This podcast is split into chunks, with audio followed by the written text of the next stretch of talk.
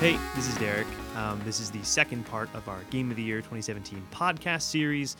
If you missed the first part, go on head and head on back to your podcast feed and download that. Otherwise, enjoy the uh, rest of our 2017 Game of the Year deliberations. Our next category is called Greatest Escape. So this The is uh, Greatest Escape. The Greatest Escape. Um, I'm. We're, this is just like which part of that of the Great Escape did we like the best in 2017? The part Um, where like they they escape. Right. Yeah. Yeah, and that's they like favorite. where they're talking to the the guard and he says good luck. Good luck. And then like Yeah. they're done for. That's yeah. That's, Um, that's my favorite part. So this is really just like it was also I also had it listed as most comforting game. Uh, and and this is the game that we could relax with, chill out with, escape 2017 with, find some refuge. This was a year where we needed that, and I think there were a lot of games that probably did this for a lot of different people. A lot of different games did this for a lot of different people. But I am curious. I maybe I go first this time. So Yeah. You guys have gone first before. We'll allow it. All right. Uh, we'll allow it. Sub arbitration. We'll allow it. So I had there were games that I thought were going to fulfill this for me. One of which was Stardew Valley, and I have it on Switch now, and I'm going to play it, but I still haven't like gotten to it yet. And I started a couple of like two or three uh, times throughout this year. I started that game on my PC, and I just never actually like got hooked on it. I thought that was going to be it. It wasn't. If I was being honest, Hearthstone was actually kind of this game for the first half of the year before I uninstalled it. Um, not out of anger or frustration. I was just like, I'm done with Hearthstone, and like a new expansion had coming out, and I just had come out, and I didn't have any new cards, and it just kind of sucked. And I was like, well, this is a great time to just say goodbye. So I think actually, like, in terms of hours spent, I probably did spend. I have like I had like a spreadsheet where I listed all the games that I played this year, and I said 60 for that game. It's probably higher than that. So like I spent a lot of time on Hearthstone, and that's honestly what the first half of the year kind of was. But the one that's in my heart, deep in my soul, is obviously Breath of the Wild. Like I think it's super easy for for reasons I've already mentioned about its impact. Is like it allows you to just sort of lose yourself and uh, immerse yourself in that world. I mean, I, immersion is such a tricky thing to talk about, but um, you know, it was really just like a wonderful. It, it's, it's, I mean, it's beautifully the art choice, the art, cho- the choices they made in terms of visual art and like environment design are just really wonderful. And it's just a very pleasant game to be in, and I really liked it. I actually don't have much Yeah. beyond that. It's just like I really liked losing, and and you know, it, it came at the right, right time for me. I think. Um, around March, we were doing a conference, and that was really awesome. I was really happy with how it turned out. It's also very stressful, and it was a really great way to unwind. So, that is my greatest escape of 2017. Kyle, I- agreed. just like I ditto. have the, yeah, I mean, I was gonna say everything that Derek said for why Breath of the Wild had the biggest impact is for me why it was my most comforting game of the year. Yeah. So yeah, I wrote Breath of the Wild taps my nostalgia vein really hard. yeah, So done. Um, the aesthetics are pastoral. They're bright. They're imaginative. Like everything's nice. You know, or even the dark stuff is still like vividly rendered. Controls are intuitive, highly accessible. Kind of just like a game meant for relaxing and being dippy. comforted. It's dippy. Very dippy. It's Yeah, very dippy. very dippy. Um, Similarly, I had like listed under like games that I've probably played the most would be Total War Warhammer 2, which is one of those part of the Total War franchise. But weirdly enough, Total War Warhammer 2 has been really stressing me out lately because they did some really bad uh, updates to it, which I could they just could go off on for a Yeah. while. So that's not that much. Uh, FIFA 18 is just like a I play soccer video game, Yeah. so it's fun. I like Yeah. it. But yeah, if I was gonna think about game that was my refuge, it was it was Breath of the Wild. Yeah. So Yeah, agreed. cool. And you said it better too. Like those the the, the those aesthetics. That was really Yeah, but I think because like you Absolutely. cover the gameplay elements, like so Yeah. well, I think it's it's important too to say that the aesthetics were, I think, for me, a huge part of, Agreed. of like the comforting level. You know, absolutely. Terrell. Uh, didn't spend a whole lot of time with this game, but Sonic Mania. Cool. Uh, it was just hit my nostalgia vein personally. Yeah, sure. Sonic 2 for the Genesis was one of the first games that I played kind of ever. Um, so playing it was kind of um it managed to capture everything about the original Sonic and especially critically some of Sonic's more recent adventures have been not so great. Yeah. Um, maybe that's an episode unto itself. But uh, there's some moments where it includes some things that are kind of interesting, and if you're a fan of Sonic and you've been following where he's been and what's happened with the Sonic franchise, Things have been dark. Yeah. well, He was a werewolf, things were dark, a but werehog. they were also there's like I mean I don't know it's weird like at the end of the second stage which is a recreation of the chemical plant zone from Sonic 2 there's this really interesting thing they do with the boss fight that's mm-hmm. just kind of like wow that's that was tight cool. so I am sorry though. The correct answer was Breath of the Wild. Yeah, sorry, we're gonna actually- game. So we're gonna have to cut that. Eh. that game is overrated Whoa. Wow. That's all right. All right, it's This- fine. We've got a category for that, Yep. and it's coming up. Next okay. category. Our next category most 2017 game. Okay, so this one is uh if we if we tried to escape the world with our greatest escape, this is the one that was just like right there in it, just talking to the political, social, you know, economic, global, etc. issues of our time. Um, who wants to go first? Uh, Kyle. I guess yeah. We had an order. Like, am I next? Do you want to go first? Sure. Yeah. Hit um, us. Most 2017 game. Wolfenstein 2, The New Colossus. You you did get to this then. Uh, yeah, I played a little bit of it. Cool. Um, but I think more importantly, it's the discussion surrounding Wolfenstein Okay. 2: The New Colossus. Okay. Right. Okay. So the reason it's the most 2017 game is because this was the first time, probably ever, that it became political to kill Nazis in a video game. Right. yeah. it became a politically contentious issue to kill Nazis Mm-hmm. Yep. Mm-hmm. in a video game. Um, I I think it's just hard to point out how unprecedented this is Mm-hmm. to the point that when Wolfenstein: The Old Blood came out, I think it was 2015. Like all the talk was like, "Oh, it's so tired to have a game that kills Nazis," Right. right? And so you know, there's a bunch of articles about this online, but like a lot of this stems from the fact that they put the Wolfenstein 2 trailer up 20, you know, maybe like late 2016, and you had a bunch of like people saying like, "Oh." Look at these SJWs, right? Making Yeah. a game about killing Nazis. Yeah. How messed up is that? This is clearly anti-Trump, right? Like Right. a kind of weird rhetoric. You know, a lot of these people are probably trolls, but Yeah. like that doesn't negate the fact that like those words were articulated. And intent in doesn't time, matter right? on the internet. Yeah. So the fact that 2017 precipitated like such an enormous continental shift in the spectrum of acceptable political discourse that killing Nazis is Mm-hmm. a problem. Um, that's why uh, Wolfenstein 2 is my choice. So I feel like it captures 2017 in a way because that the atmosphere around it has changed so much. Um, and I don't think I need to explain how 2017 has been like a bad year for a lot of things, Yeah. right? Um, from I have you know a long list here. uh, refugees and immigrants being quarantined in America's airports, our president condoning Nazis and castigating protesters, the passage of a tax bill targeted at pleasing Republican donors. It's a rough year, like emotionally for Rough, people, very rough. and like socially And also, for like, our nation, right, and materially. and like yeah. economically Yeah. for the global order, Right. right. and the future of a global order. Um, but I think it's not all bad. I think there is promise going into 2018. Um, we had the largest global peaceful protest in history, uh, the Women's March. That's Uh, true. The GOP was frustrated in passing a health care repeal that would have endangered the life uh, lives of 23 million people. And Alabama has a Democrat- Democratic senator. and perhaps most importantly, a game about killing Nazis is rated, rated 88 on Metacritic. oh shit! and is the and is the- 88? yeah, the Oh second the second best game in the Wolfenstein franchise after I think Castle Wolfenstein Okay. um, ever made. Uh, so yeah, for those reasons, uh, Wolfenstein 2 is my choice for best game of 2017. It has both like the peaks and the valleys of this year. Yeah. um, most 2017 game that's what I said. Is that what I said? What did I say? Didn't he say it? he said best game of 2017 Oh, That's oh, not oh, true. oh. Yeah, that's that's that's my bad. For the most 2017 game, it's a great game, but Yes. it also kind of captures something Yeah. Okay. about 2017. T, do you want to go next? sure What is your most 2017 game? I'm gonna go with Pyre Okay. Interesting. Cool. Um, and I guess this might be like uh my personal experience of 2017 is that it was shit. um, Yeah. let me let me Word. maybe, maybe dial that back just a tad.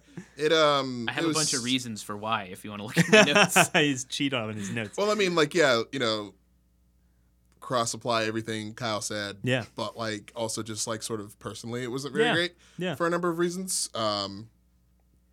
But the kind of idea of pyres that there are a handful of characters kind of banding together and they exist in this kind of space that's like basically where you go when you are forsaken and forgotten by the world at large and you kind of compete in these games and you sort of have teamwork and you play this kind of athletic-ish game that also is sort of like a spiritual right of sorts. And Right. if you win you kind of go on and continue and you have the capacity to possibly gain re-entry into the world. But more than that it's the kind of camaraderie amongst the team members and the decision to do um, everything they're in. It's also kind of a somewhat fun way of telling a story and that it kind of includes you.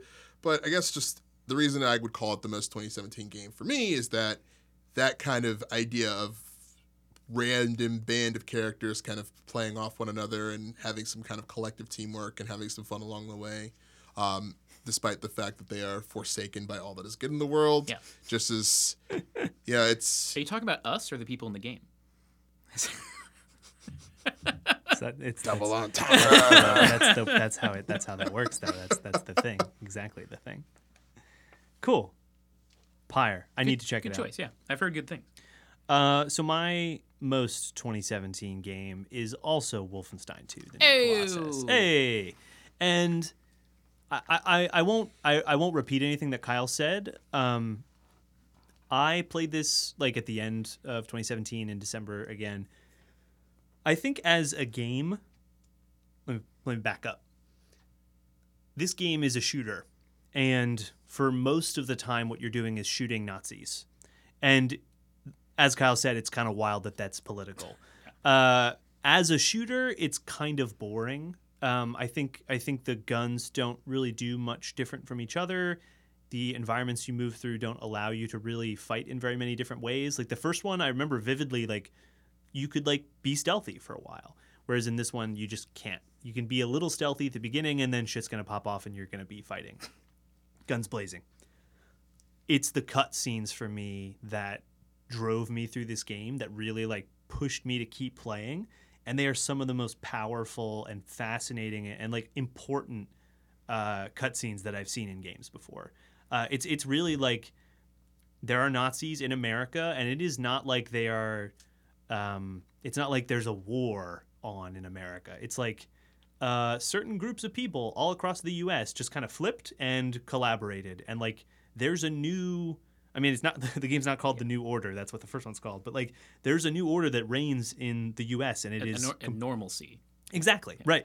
And and for as much as the game is about gorely killing Nazis, there are all these moments where you see two women just chatting on a on a 50s like any street USA kind of place about oh you're I'm engaged I'm so excited yeah you're coming to the wedding oh just make sure you tell uh tell your father I've got some hardworking slaves up for auction later and that kind of like you just go ugh and it makes you feel something that other media has done this already. There's already plenty of good scholarship and novels and movies, and uh, I think. But there's something about like going through a space and like inhabiting that space and like feeling like you're there and like feeling viscerally a part of that and being forced to confront that sort of white supremacy history of the U.S.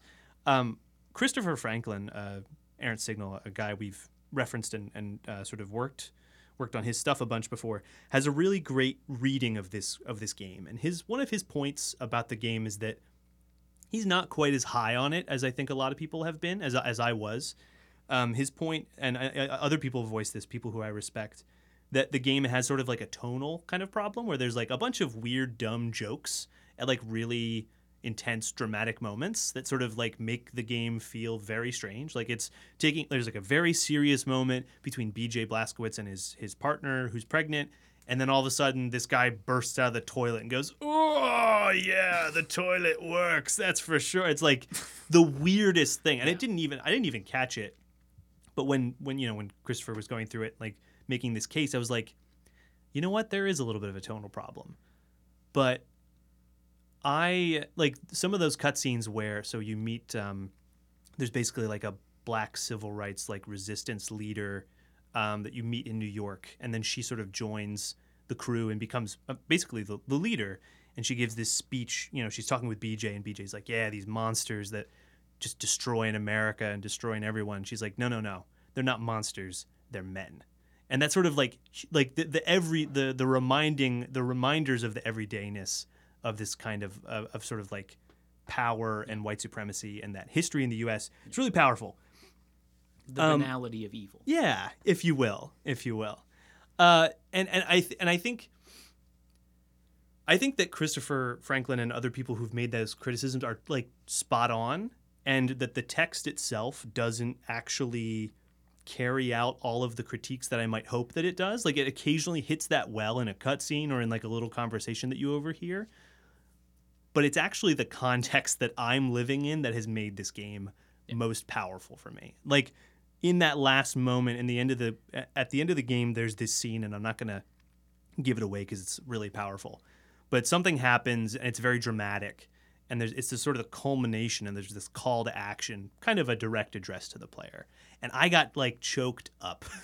I was just like and then there's basically like uh we're like uh who's the we're not to take it um, Twisted Sister. Yes. There's like a Meshuggah cover of We're Not Gonna Take I'm not sure if it's Meshuggah, but it sounds like Meshuggah. It's like Yeah. it's someone playing a Meshuggah song and then playing that song in it. And it's just like I just felt it like Yeah. powerfully. And I felt it because of the world that I've been living in for so long.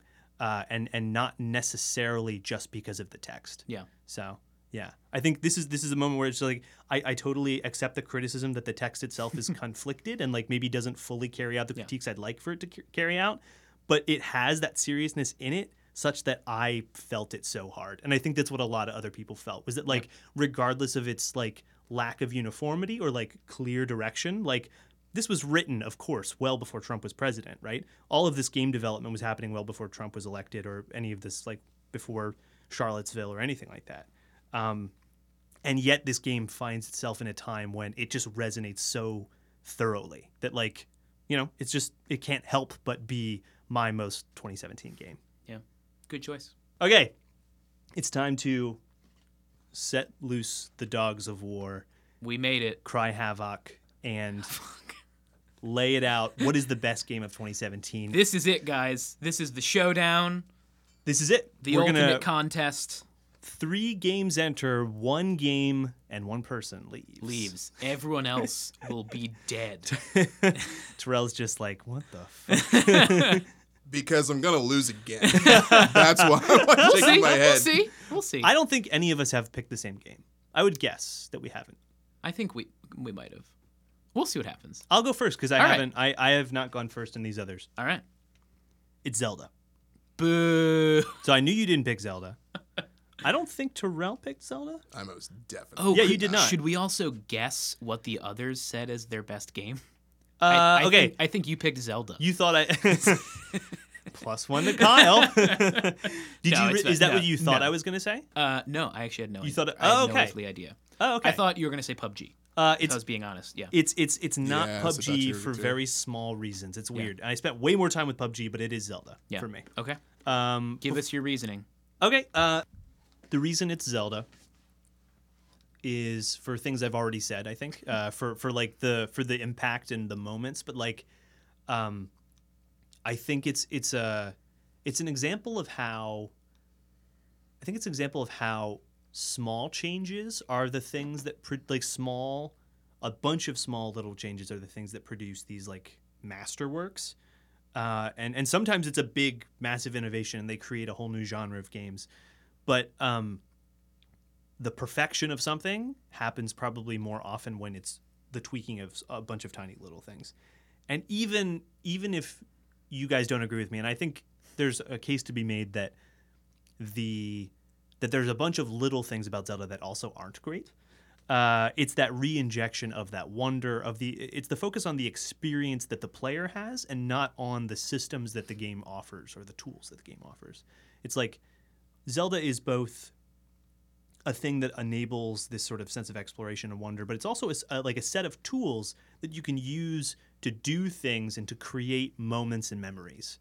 And I think when I think about my time with most other video games I've played, again, I, I think I've said this already, I just don't have specific memories of things that I did and how I did them. And with Zelda and, and PUBG, I mean, for both of those games, but really, I think actually a little bit more for PUBG, but this isn't why I like it I still like Zelda better. Uh, it's it's it's giving you just like enough tools that you can understand sort of implicitly and like use and combine in really fascinating and interesting ways, uh, in surprising ways, and and I really I love to be surprised by media, whatever it is, whether it's games or, or books or whatever, you know. Um, and this game surprised me more than almost any other game has, and it sort of reinvigorated a passion for, uh, for for games. It reinvigorated at that time. It reinvigorated a passion for games that I, that maybe it wasn't lost. It was just like you know not so powerfully present. That's that's my argument for Zelda. All right. Yeah. Even though I thoroughly disproved it at the start of the podcast. You can't disprove my feelings. uh, who wants to go next? you want to go? Yeah. I'll go. Okay. I think Kyle picked Horizon Zero Dawn. T, what do you think? You're not gonna play this game? Sure. He What? picked Horizon Zero Dawn. I picked Horizon Zero Dawn. oh shit! Okay. Oh, wow. Oh wow. Okay. I did. I really actually did. yep. Okay. Um, what? Okay, wait. Why are you surprised if you thought that's what I picked? Surpri- well, oh, I mean, I, I, I just didn't expect to be right. Oh, I don't know. You still Uh, always expect to be wrong. yeah. kind of default, yeah. Okay. Uh, yeah. So I picked Horizon Zero Dawn um, over Breath of the Wild, over Total War Warhammer 2, Wolfenstein 2, you know, all the other games that came out. Total Um, Warhammer came out this year. Total Warhammer 2. Oh. Um, yeah. Okay. So I picked Horizon Zero Dawn. Um, I think some things about it that I think are important. Okay. Uh, it's the only AAA game released in 2017 that is wholly new IP.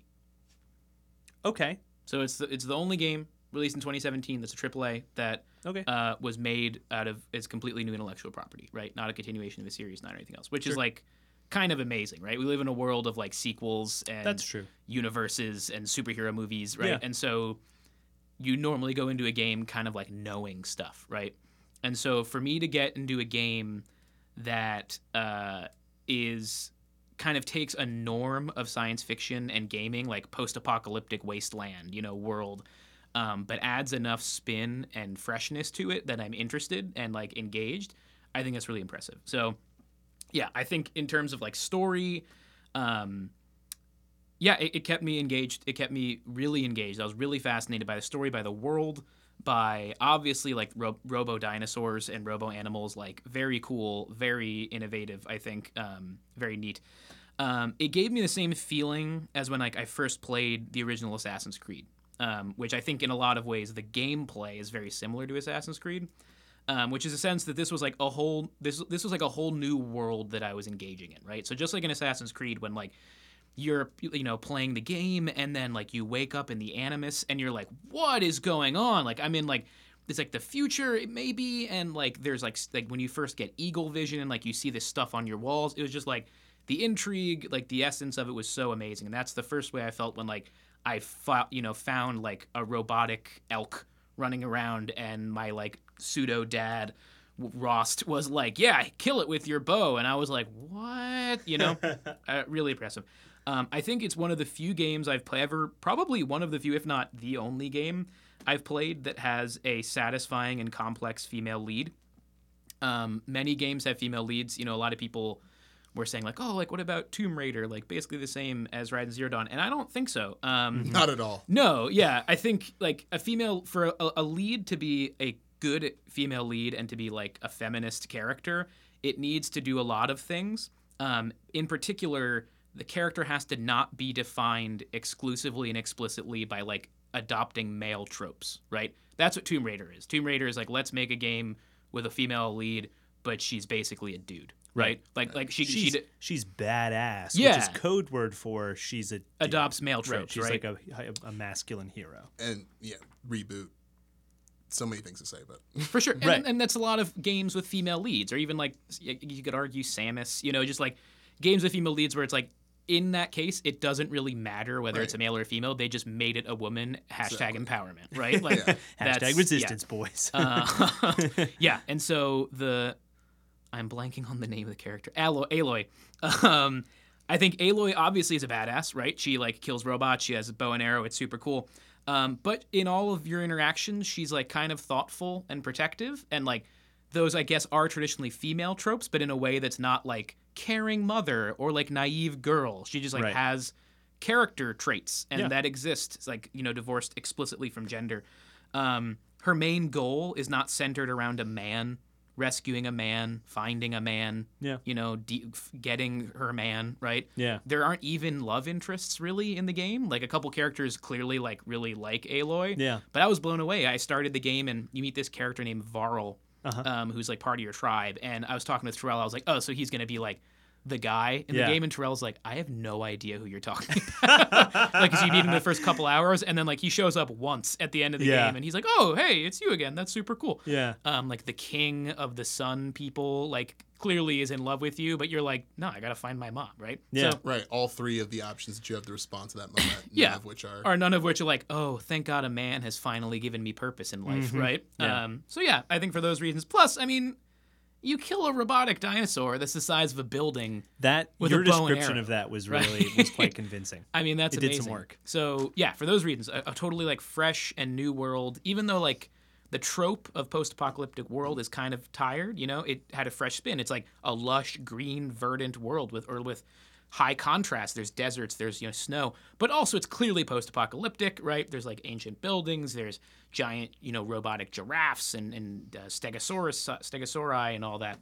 Um, yeah, uh, complex complex female lead. Uh, gameplay is tight, and if maybe not innovative as much as like perfecting something that I was really already into. Um, Horizon Zero Dawn, my game of the year. Cool. I'm guessing your game is also Horizon Zero Dawn. Correct. Yeah. Oh shit. Okay. wow. Um. It was that or Persona Five. Those are my two guesses. Yeah. If I had played more Persona Five, it might have been um up there. But um, I played Horizon Zero Dawn obsessively when Mm-hmm. I first got it, and it definitely was the reason that I really did not get into Breath of the Wild. Was just like Yeah. jumping from one to the other was Yeah. really Yep. really hard. Um.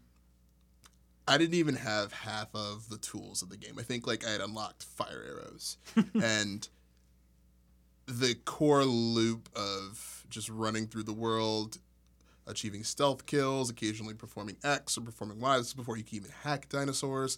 I was just like, wow, all of this is so satisfying. I just want to keep doing it. Like, I don't want the story to progress yet. I just want to keep collecting stuff. And, you know, I would go so far and just thinking about this is like, I think that there's kind of a, within the past, I guess, decade, you can say now, um, starting with Bioshock, then going to Far Cry, and then going, I would say, to Far Cry 3 specifically, Yeah. then going to MGS 5, The Phantom Pain, and now not culminating, but finding its like latest sort of iteration in um in Horizon, Horizon Zero Dawn is this kind of sense of here are a bunch of mechanics do stuff, Yeah. right? So you sitting there talking about how it was that you took on the Thunderjaw. Yeah. My strategy for taking on the Thunderjaw was very different because the thing that I discovered or the thing that sort of became a part of my core strategy when it came to fighting dinosaurs was hitting them with thunder tear arrows. Yeah. And when you yeah. hit them with thunder tear arrows, it knocks parts of their components off and then you can collect them. But you can get the gun. Exactly. The gun from the top of the thunder. So jaw. Oh, I so always go cool. after it, and I'm like, all right, your The gun's cannon, gone, right? called? Yeah, it's disc Yeah. cannon, and I think there might be some other ones He there has, too. yeah, because the Thunderjaw has like nine freaking guns on it. Exactly. so you knock all those guns off just so it's like you can't use these anymore. That's a liability. But I can use them against you, Yeah. and that's kind of awesome. Or there's the possibility of using a bunch of the traps, or there's a possibility of finding every single dino in the region, hacking, Hacking them, all and and then sending yeah. you know, the minute you like get in trouble, they're all like, "Come to the rescue!" and like, you know, it's like I did once hack two Ravagers to take down a Thunderclaw, and I was like, this is like how a wolf pack takes down a bear. That's like literally what I'm doing. They're like leaping on him, and I'm like, doof, doof, doof, doof, doof, like flipping arrows. Yeah. exactly. So the, the that sort of sense of like there are different sort of strategies, and you find your like optimal strategy to sort of take it down. Um, also, I think that, and this is probably the one time that I will borrow a phrase from what is his name? He's British. Total Is it Biscuit. Yahtzee? He- yeah. Oh, Total Biscuit. To- or- Yahtzee, I think. Not not Yahtzee? totally biscuit. Yeah, You're Ben, totally right. Ben Yahtzee Crow. Um, I think he called it Ludo narrative synchronicity. Synchronicity, yeah. um, because there are just moments of playing with Aloy that sort of match the story so, So powerfully. I think that honestly, there's a sort of opening cinematic when she just has to discover the little um, focus thing, Yeah. and she's discovering how it works. And I think it's the boy Varl who's in trouble. No, that's that's a different guy. Yeah, that's a Uh, different- you're The guy. I forgot his name. Yeah, Right. But he's like a big dum dum, and he falls in the middle of like a bunch of robots. Yeah, um, a bunch of watchers. Yeah. And she has this moment where she's like, I can see the paths they take. And Rost is like, stop playing games. But she goes and does it anyway. And it's like this like weird sort of moment. But then the way that that kind of culminates with the sort of mother figure's voice in the closing cinematic, the way that that sort of speaks to Yeah. a kind of weird theme that could loosely be called education, but is probably more akin to like discovery. Yeah. Like that was probably, you know, if there's a game that Yeah. kind of choked me up in 2017, it was probably that. I agree. I also just another thing that I wrote down but I forgot to say is like the way it dealt with race, how it's like clearly like a post-racial society, but like it they're still like heavily tribalistic, or at least like the people that you're with are like mm-hmm. heavily tribalistic. And I think like just for me, I was like, this is great. Like it's never talked about, right? Race is always just like, yeah, of course, like people are just different races, but like that doesn't mean that like we're in a utopia where everything's solved, right? Like it seems to me like that's what good science fiction and good games that are you know in that genre should depict right is like let's not just say like hey what if they're like there are space asian people you know like Right. what or what if you know like what's uh, starship troopers right like what if eh, you know asian people are an allegory for bugs right or bugs are an allegory for asian people um and instead say like okay what would it be what would it really mean if race wasn't like a signifier of difference in society? How could like a society be structured? It's like okay let's make it like matrilineal and matriarchal right? But also focus like fiercely tribalistic and fiercely protective of their borders and with like a weird worship of a mountain right? That's cool. Like that's imagining a society that's obviously clearly not present in our current Right. uh, you know global order um, but imagining something outside of these kind of strictures of race gender class That's cool. I think that's what good science fiction. Is. It's should actually a little utopian, is what you're saying. Y- yeah, but like, Or like it's utopian not in like um it's utopian like in a place that doesn't exist. Yeah, It's like im- it's like this isn't yeah. what we already have. Yeah. And it's it, it is significantly different from what the real Yeah. world is like. yeah, and That's cool. But like, clearly still having problems and things to work through. I think that's Yeah. cool. Yeah. Um So in this in this place, Derek was wrong. yeah, I was the correct wrong. answer and, and Horizon now I really, really want to play Horizon Zero Dawn. It's like It's a tough transition between Breath of the Wild, and I think and I have of- some I have some time Yeah. uh, since I played uh, Breath of the Wild. I, I did play a little bit over the break to sort of show my sister because she's um, she and I have played Zelda games for uh, growing up. We played them a lot together. So, um, I I'm just gonna play that game and we're Yeah. just gonna say it's Horizon Zero Dawn.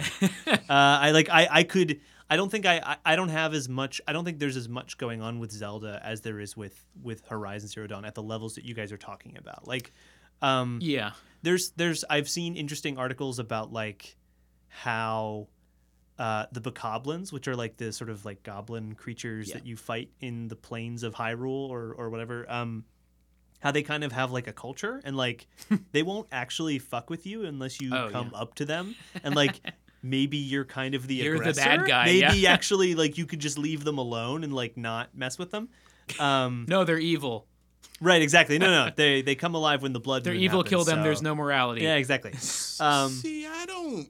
That's a. Eh. I, I, Yeah. I'm looking. I'm looking to see like what does Zelda imagine for this kind of stuff, and it doesn't just. It really doesn't imagine. It Yeah, doesn't well, because I mean, about that Zelda's kind a stuff. fantasy world, like a fantastical setting, which, like, you know, good fantasy can make social commentary, but also like you are imagining Also some be an escape. fundamental rules are different. Like, Right. there aren't really humans in the Zelda world. Like, I guess like the Kakariko people yeah, are maybe. humans. Yeah. Well, But they're I like mean, ninjas. But think about it this way: you can talk about something like the culture of the Gorons or the Yeah, Zoras. yeah. in That's Zelda, true. But like you starting to talk about like, oh, there's the culture of these creatures. Yeah. It's just a little. Uh, Yeah. Yeah. I don't know. I mean, it, it's yeah.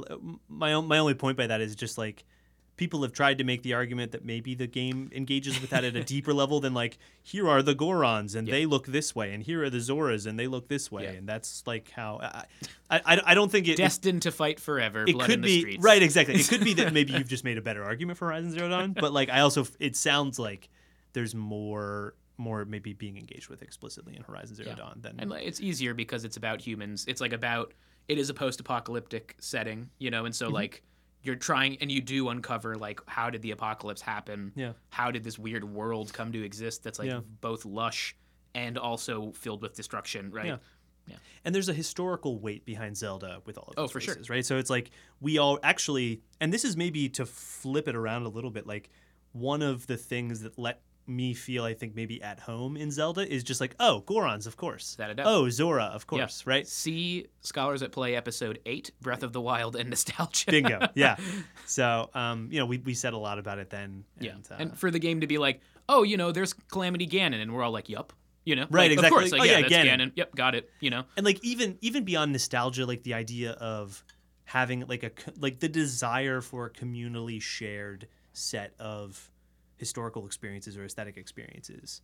Zelda for better or for worse these mass cultural project products try to fill that void and i i don't know i think this one does it for me and other Yeah. people who are interested in games too Yeah. so but i'm willing to i, I think we I throw mean, it to horizon you're Zero you're wrong, but I'm- like I I'm get wrong that. Is but that- but it's cool it's cool that you're wrong like objectively, you're wrong. yeah, but, like you know, two greater than one. Therefore, And 90 is greater than 2. okay. Well, Yeah. uh, that was our vicious. Uh, that was a hard contest. that no was a difficult. holds barred debate about game of the year. Derek is now dead. Uh, Breath of the Wild still a good game. yeah, I don't know. I think uh I think it the your what is it, 91 point lead? yeah, pretty. That holds pretty strong. Yeah. however here. bad however bad you lost points here. Don't Yeah. it- The next game that I make up, it'll be like, here are questions about Terrell's childhood. Perfect. All right, send us your your best games of the year. uh, Yeah. everybody, you know, Yeah, yeah, Um, yeah. Feel free to email us. or Definitely. Hit us up on Twitter Yeah. um, with sure. your with your favorite games of the year. Maybe your most comforting game, your biggest impact. Yeah. Let us know what you think. Yeah. Game. The- you know these these implicitly function as recommendations. I think it's unavoidable, and we'd love to hear what you what you guys Yeah. enjoyed. If you viciously disagree with us, yeah. please come at us. Because Horizon Zero Dawn did not fare well in a lot of discussions this year. No, Nope. it did not. I don't think it won Um, very many awards. You know, any But- IGN awards. No, Yeah, I don't and- think and, it like, won any Kotaku. It won like Giant Bomb didn't best give editing it or something Yeah. at Kotaku, something like that. I was like, okay, didn't show up on I don't think it showed up on anyone's at Waypoint, so Yeah. yeah. so we're different. We're super yeah, br- yeah. We you know got a game that's a AAA release, sold like 30 million copies. No one's Right. ever heard of it. Oh man, so like you probably never heard of it. So Yeah. indie. All right, so in in the in the spirit of recommendations, one of our final categories we want to talk about is a game that we would recommend to each other. Yeah. Uh, now that's the three of us here in this room because we know each other better. But uh, you know, Or to you, y'all at home. listening can please Yeah. also take this as a, an offering from Yeah. us to you. If you want to like send us your social security numbers, I'm sure Right, we can yeah, we'll make sure it gets very to you. well. I don't. Yeah, that a social and gamer like your number. addresses? Yeah, don't do that. Yeah, no one don't should ever do that. do that. Yeah. Um. So, I think it's Kyle's turn to go first. So, Kyle, what do you got for us? I would recommend to Derek to play Horizon Zero. Yeah, I, I'm into think- it. Yes, I actually really want to play it now. Um, I don't really have much for this. I think like you guys have played more games than I have this year, That's fair. so I, I- I might just receive recommendations. That's cool. If that's I'll, cool. I'll, I am. You know, I'm satisfied. I got a game. I'm sorry, Terrell. Go ahead, Derek. I, mainly, like most of the games I play, Terrell just loans to me, and so like I would have been like, "Hey, you remember when I played like The these game games you before you did? Like I, I played your Breath of the Wild Yes. before you did. I'd recommend that. I'm not sure if I recommend Assassin's Creed Origins. I don't like it very much so far, but we'll get into that. Mm. Uh, my recommendations. So, have you guys ever played? Like, what's your history with like roguelike games? Whatever you take that to be. Rogue Legacy for the PlayStation. I Yeah, I same. just got that, and Rogue I, i'm excited to play it, but I haven't touched it yet. I, I haven't played a lot of roguelike games, just maybe like 10 hours in Rogue Legacy. This, I mean, this rec is not from 2017, and it's Yeah. maybe pushing the bound. There's two games. Both of them probably really push the boundaries of what a roguelike is. And really, it's more just like the game is hard. yeah. Um, have you ever played The Binding of Isaac? Oh, no. I Yes? actually picked that up for the Switch. I own it. Perfect. I own it on Steam. But You I've do. Never played Okay. um, I would recommend Terrell play it on Switch because it's a it's a wonderful, amazing game, and I've sunk. That's the only. That's one of the only other games I've sunk like over 200 hours into. It's like. Um, a fascinatingly deep game where you sort of go through different runs. It's like Zelda, like square rooms with four, one to four doors, and like enemies, but everything's sort of randomized, and you get random power ups throughout the run, and you have to make choices, and there are different paths. It's a fantastic game. Um, that's my recommendation to you because like I- I knew it came out on Switch and I think it's a it's it's just you can it's also it was my chill out game like I could like I got to the point it's like really hard very punishing for the first 20 or so hours maybe but like worth it because you make progress and then after that you can sort of go on autopilot after a while so I think it's really fun um have you guys played Spelunky No. You've not played Spelunky. Oh my god, that even maybe more than uh, than than Binding of Isaac. Spelunky is a sort of side-scrolling dungeon exploration thing. You go right and you left, and you slowly work your way down through a level. And there's enemies, and you can die very easily. And you get little like heart, like you can rescue a maiden or a puppy. You can change it to a puppy or a, like a hunk uh, to get more health, and you can get little power ups to sort of help you get through. Um, again procedurally generated levels within a certain framework like the jungle and the caves and like uh, other areas um, another like huge classic and it's it's another punishing game that like rewards you learning the systems and i think it's it's one of my it's one of my favorite games kind of ever um, so those would be those would be my recommendations i think the other the other game is like those. if you have a switch play battle chef brigade because that game is dope it's like a little match three type Yeah, I've game heard of this, yeah. with like fighting. You, there's like a little bit of you like go out and you hunt monsters and get their ingredients, bring them back and cook them, and then serve them to judges, and it's really good. I think that was on like Austin Walker's. Top it was, 10, right? and Yeah, I, yeah. Totally got the recommendation from him, and I and I got it, and I really like it too. I think it's really fantastic. Battle Chef Brigade. Brigade, Battle yeah. Chef. because I was like, I was looking through top ten lists, Yeah. and I was like, oh yeah, let's let's go to like Austin Walker, see what he's got, and I was like, what the frack? Yeah. Battle Chef Brigade. it's it's really good. It's and it's it's a it's a Switch game, and it's really chill. Super Major League, whatever. yeah. Oh, out out of the out of the park, out of the park uh, 2017. yeah, yeah. I'm sorry. yeah, that's the one for Terrell. I recommend Out of the Park 2017. It's we should do a we should do a let's play of that game. just like what is this? because isn't like eh, the the baseball game called like the show MLB the show? Yes, yeah. So what the heck is out of the park baseball 2017? You know what it might be? what? It might be like I'm, that I gotta Google this. certain variety of games that is like a it's like dead now.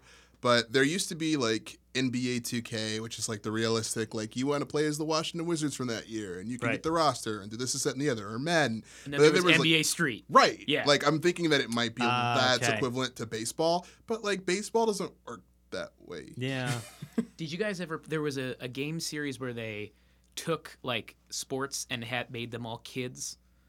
It was called like Kids League. Oh, what is it? Wasn't this by like Humongous Entertainment? Maybe, but I played the little soccer one. You could play like as the U.S. national soccer team at all as little kids. I've Oh, not. it was the It was a best. That PC game. Yeah, great. yeah, yeah. Back in like the, the early 2000s. Backyard Ooh. something Ba- right. yes, backyard soccer and backyard baseball, backyard Oh football. shoot! Backyard Yeah. I totally missed that. Those were Because probably there was like Tiny terrible. Tim Duncan, Yes, I had little Kobe Jones. Tiny little Kobe Jones played. Kobe Bryant. No, no, this is he's a soccer player. Kobe Kobe Oh. Jones. Yeah, I, I know one sport. I just smile and really laugh. well, and it's That's soccer. I know zero about all other sports. yeah, that's I. I So I'm in the zero category. this we can totally delete this, but Yeah. Okay. It's Really, gonna really most quick. of it we'll get to later. Out of the Park Baseball 2018 website says the follow-up to the 2016 Metacritic Metacritic PC Game of Oh My the God. Year. Yeah, of course. Is on its that. front Oh yeah, for sure. Great greatness has no boundaries. That's not on the website. It's on the- I believe you. greatness has no Oh my boundaries. god. What a Yeah. fucking All right, we're all game. gonna play this game. um, out of the park. We should seriously actually like live like Like, like, what record if- our record. What if it's awesome? Like, what, what if, if it's, it's really a great good? game? Fuck it, let's do it. is it is it a PC game? Yeah, Yeah, it's 20 bucks on Steam. Piece of cake. PC cake. PC cake. Boo. All right. Terrell, what are your recommendations for us? Um, I'm gonna keep it simple. Um, with one game that I started playing over the break, Persona Five. Um, Yes. and I'll quick setup slash bashing of y'all for another category. Um, started playing Wolfenstein over the break, and, and I got to a point where it's just like, yeah, I'm kind of getting into this. But then the thing that really put made me put down the sticks was there's this moment where like a big old like armored dude came out and he had some lasers, and I was just like, oh, this is whack. You- Like- you, don't want to kill Mecha Hitler? No, it's not a matter of killing Mecha Hitler. It's like I don't want to figure out how to dodge these lasers. Oh, It's like the shooting is not rewarding enough to make me feel like invested in this. It's this weird thing, Yeah. and maybe I'm the only person who experiences this, but like I had a hard time playing um uh Spec Ops the Line because the shooting is so bad in that game. Yeah. Yeah. I don't feel an impetus to like dodge fire. Yeah. So it's just like, oh, I died again because this all feels really mushy and I don't like sync with it. So Yeah. um Cards on the table. I played on easiest difficulty. I I'm realizing that that's probably That's the the, I think best way that's the do it. way to do it. Yeah. I th- honestly think it is because like there's other shitty stuff about the combat in the higher levels of difficulty. It's just like you die a bunch and it's not fun. Yeah, like Yeah. not cool, but definitely will, based on your recommendations, put it on easy mode and just kind of get through it. Um, but just also the thing that I sort of agreed with um, Anita Sarkeesian. Apparently, hopefully that's not a four-letter word to say. Um, that I agree with her. Not here. Yeah, I mean, I did just like give a rant about like electing a Democratic senator in Alabama is like a great thing. I got like weirdly political in my most 2017 game, so like I think most people have jumped ship. Who Yeah. are like You're safe now. Uh, so Feminist Frequency um, started a podcast recently. Another thing that I would totally recommend. Um, and one of the, the criticisms that um, Carol, Anita, and Ebony all sort of agreed was that the kind of hyper violence of the sort of main leader of the Nazis, it's a woman character, and that moment where she's sort of fat shaming her daughter, and this is this, is that, and the other was like, wow, this is a little over the top slash like very what? I'll get you my pretty. Comic Yeah, yeah, yeah. Um, now, granted, it's clear that there are other moments where it becomes a bit softer than Mm-hmm. just that initial kind of move, but um, That could turn you off to it. yeah, it's just sure. like I I wasn't sure what was going on, and I think the three of us have had conversations about like it's very easy to make it all seems so simple, Yeah. like you Car- know, caricaturized. Yeah, Yep. this was our Bioshock Infinite exactly, disagreement, right? It's, It's, it's the same that. thing. Yeah. Like you know, bad guys are bad, Right. and good guys are good. and like good. that's racism is when like a white person beats a black person. Right. It's like no, are you not. drinking your coffee black these Yeah, days? Like, like, racism is cartoonish. Like that's so it's Right. easy to see, not Right. like structural and Right. invisible Right. and clearly impacting life and health of everyone every day. Right. Exactly. Yeah. And I think that the um, you know, tons of things to be said there. And Yeah. as Derek nodded to, That's a a good bunch of books that sort of pick up and do that. Yeah. But like in and not to say that the that the game didn't have anything valuable, but it just kind of put me in this place where I was just like, eh. Yeah. Not open to it. Just Yeah, like eh, that was a lot. Yeah. And it was a lot for a thing that like frankly I know. Right.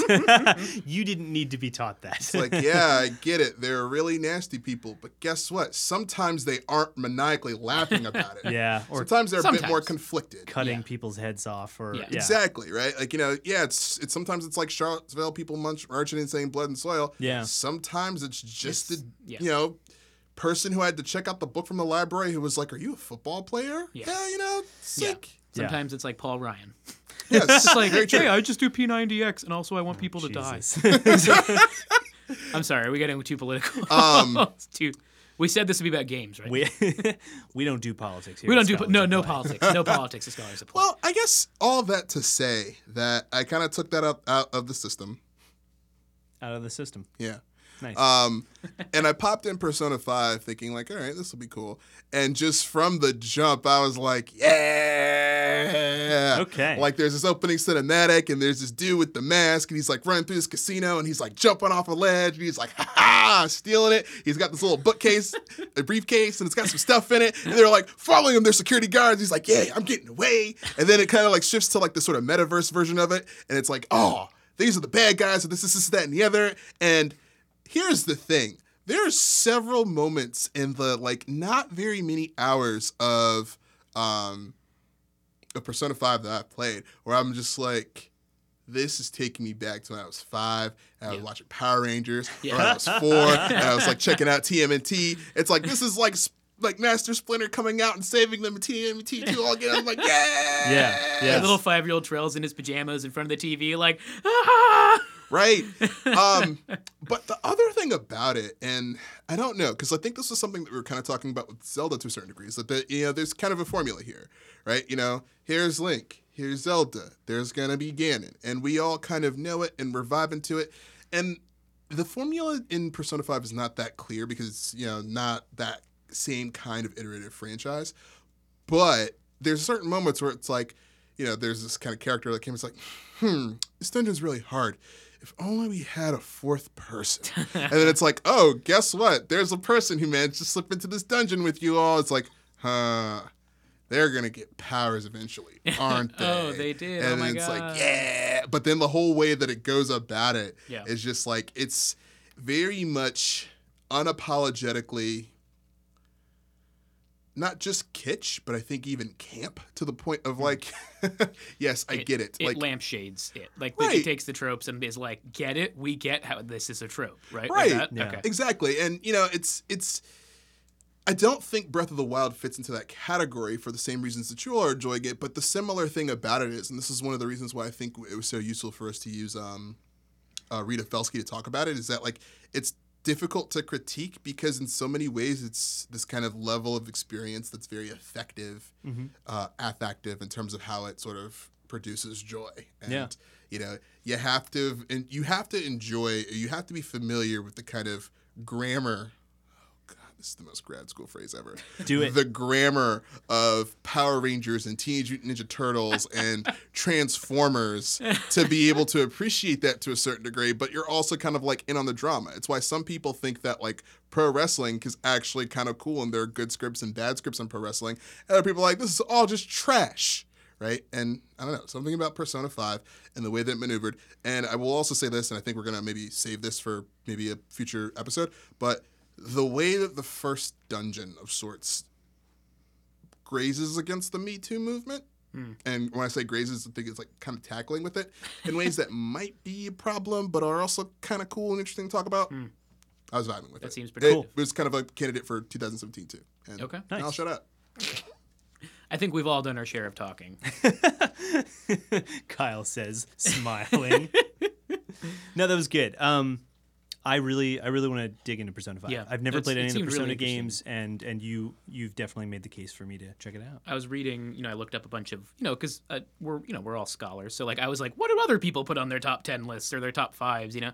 And the one I read about Persona Five was like, it. People had a couple people that I like had chosen that for biggest impact of 2017, or was in you know the top two or three, just because like, it's not really like a new thing, like a not like a new JRPG, Not really, but just no. the level of exposure it's gotten in the West and in particular in the U.S. has been like has blown away all the other. I mean, Persona, it, Persona Five. There's one, two, three, and four. Like it's not like uh, you know Big Hero Six, where that's like the first movie. Um, also based on like a manga, right? Um, weirdly, Sure. uh, but yeah, so like four other games. Four. Why did Persona Five get so heavily marketed and so heavily reviewed? Like I don't really know, but it's like something's different about this, right? Yeah. And so maybe that's a, a way, like looking for in the future, you might have more kind of transnational gaming markets Yeah, opening up. Yeah. Definitely. yeah. Okay, and our next category is the best game we didn't play in 2017. this should be quick. Um, we're just going to quickly mention a few, a game or two or three that uh, came out this year that we wish we'd had time for, but just didn't quite have.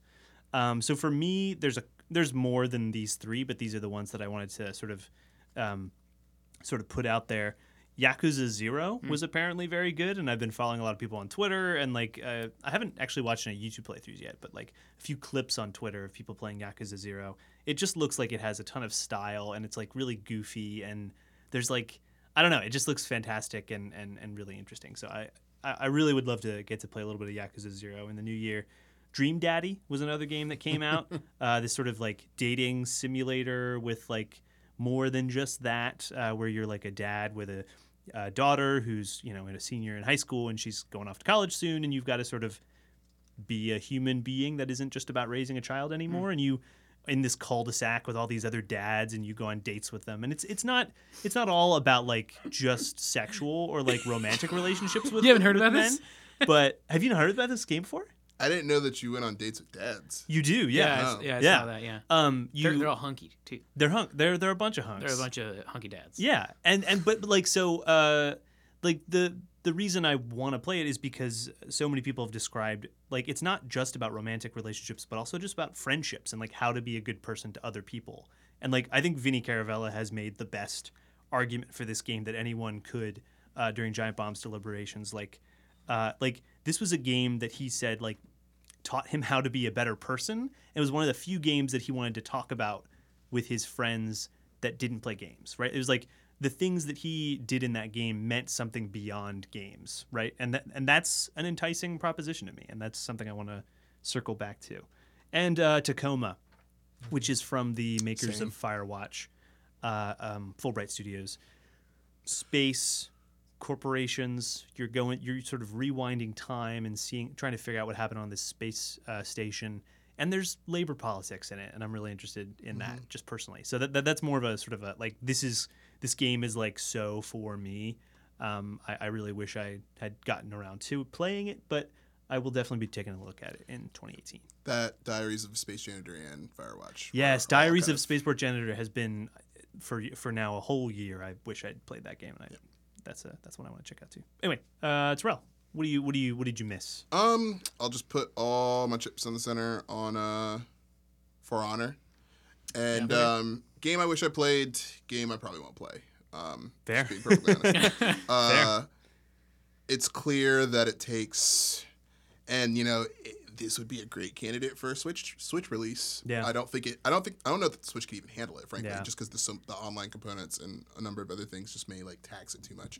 But it is a very complex sort of combat, not even sim, but just like game where there's the mechanics of being able to block and parry require you to think about exactly how someone could strike you and how exactly you can parry it within a certain window of time and you know beating the bots on a high level takes a certain time and you have to Hmm. learn to do that before you can even begin to play online Hmm. and then just the sort of experience like it's very much you know geared towards old school um, fighting game fans where you know you learn how the the cancel and the moves that take priority and how to execute the combinations and all that sort of thing and taking tens of hours just to get deep into a game to kind of learn its rhythms just to not be able to sort of play it i think that and a game that i did play but you know didn't play enough to sort of get to this level Nioh also kind of Mm. had that very sort of complex stacking of systems and mechanics Yeah. where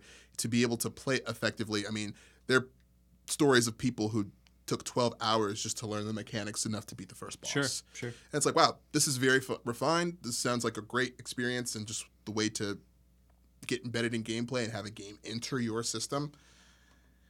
I got comps to pass. You do have comps to pass, but those are yeah, those you are good. could say that's the greatest game of all, Terrell.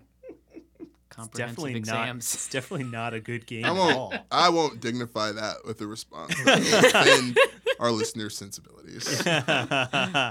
yeah, that's good. That's diplomatic. For those not in grad school, this is comprehensive exams, Yeah. which are a set of exams you have to take. Read a Uh, ton, a ton, a ton of books. Yeah, and it's super fun and casual. it's really great, and everyone loves it, and no one has any complaints Yep. about them. the end. Kyle, Always pass. Yes, they always do. Kyle, what's the game you missed that you wish you'd played? Um, so it came out. So for 2016, I I've never played Overwatch. Really? Yeah, I feel like that's just a game I missed Oh, man. the boat on. You know, like yeah. I never played it either. really, Really? yeah. I, I've spent. I actually spent like 20 hours. That came out in that this year. 2016, right? Yeah, it came out in 2016, or yeah, even. and you know, that was one of those. 16. It was just one of the games that I just like. I guess I was into something else at the time, Yeah. and like I saw it, and I was like, oh, that looks tight. I didn't have like the right people to play with. It just like never happened. And now like I see all these like meme dumps of Overwatch, and I'm like, I don't understand, and it makes me upset. like I, there's like a cultural reference that I don't understand. I need to play this so I can know the memes. Yeah, so I can understand like who Mercy is and Yeah. what the the gorilla scientist man is. Yeah. So Winston. sure, yes, and like the the the fat motorcycle b- pig Roadhog. roadhog. If you ever want to play, let me know. yeah, no, so so I think that for me that's just something I'm gonna get into. Another game uh, is a game called Endless Space Two.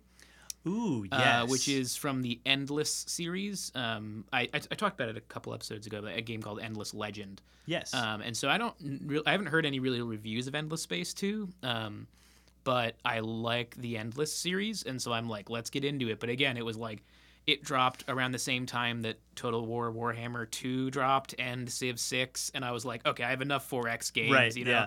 I was also playing Breath of the Wild, and I'm like, I need to like also exist as a human, and so I can't play all of these games Right. at once, you know. And I think for some of these things, like if you miss the boat, you know, if you're off by like a three or four months and like maybe you don't see it on a Steam summer sale, Right. it's just like the game doesn't exist. Like I, for- I forgot the name of the game Endless Space 2. I had to Google it because I was like, what was that game by? It's like Auriga Studios. I have no idea. Anyway, so those are my two Overwatch and Endless Space 2. Okay, that is going to do it for us. Thank you so much for listening to our Game of the Year 2017 podcasts, probably in the plural. um, we really enjoyed making these, and we've got some really big plans for 2018. We've been thinking about sort of new episodes, new formats, new things that we want to do, uh, writing, maybe even some video content. So um, keep an eye out on the website, scholarsatplay.net, for more information about that uh, in the upcoming future, as well as our socials. Um, we want to thank, of course, the Curb Center for Art, Enterprise, and Public Policy at Vanderbilt University for providing support, so the equipment and the time, space, etc. Um, I want to, and also, you know, shout out to Haystack for like, you know, getting us started. And we want to thank Visager, of course, for the use of his freely available song, The Plateau at Night, which I can never remember. It's our intro and our outro song. And every time we start recording, we always try and sing it. And we always. And, oh, you guys are great. And I'm always like, what the heck is that? I don't even know what that that's, is. that's, uh, that's Kotaku. Is that, is that, uh, no, that's the Pod Save America. Pod Save America. That's, a... that's the Pod Save America story. Um, yeah, that's uh, that's gonna do it for us. Happy 2018, guys. Happy 2018, happy we New made it. Year. Yeah, happy New Year. Uh, 2018 is gonna be a better year already. we're I'm gonna take- Cap it. You're it. gonna We gotta- it. It's gonna we be gotta- great. we gotta take we gotta take care of our of, our, of ourselves, of each other, work together. It's gonna be great. Save the And world. maybe play a little religious basketball. Just a little bit, just a little religious basketball. All right, that's it, folks. We will see you later. All right, take care. Peace.